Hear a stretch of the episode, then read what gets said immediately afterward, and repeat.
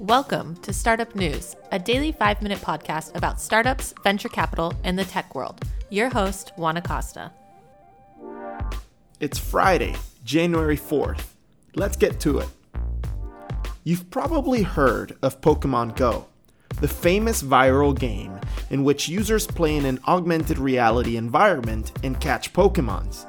Well, the company behind the game, Niantic, just closed $190 million, putting it at a valuation of $3.9 billion. Pokemon Go made over $800 million last year, and players all over the world have spent over $2 billion since its launch in 2016. The money raised will be used for Niantic's expansion into other AR games. This time, a game around the popular book and movie series Harry Potter.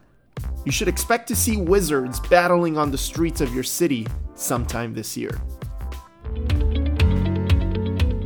There's a startup out of Burlingame, California that just closed a $15 million Series B in an effort to continue eliminating the need for plastic water bottles from the world. Flow Water, the company, creates beautiful water refilling stations with an advanced purification process, which encourages people to refill their reusable bottles instead of carrying plastic ones. Unlike many traditional drinking water fountains, Flow's machines beat industry standards for tap water purification, and according to the company, it beats any on demand water delivery system in quality. Congratulations for this round to the team at Flow Water. Imagine flying from San Francisco to Honolulu, Hawaii in two hours instead of six. Or boarding a flight from Los Angeles to Seoul that's only six hours instead of your traditional 12 hours. Well, that is how one day you may possibly fly thanks to a startup, Boom Supersonic.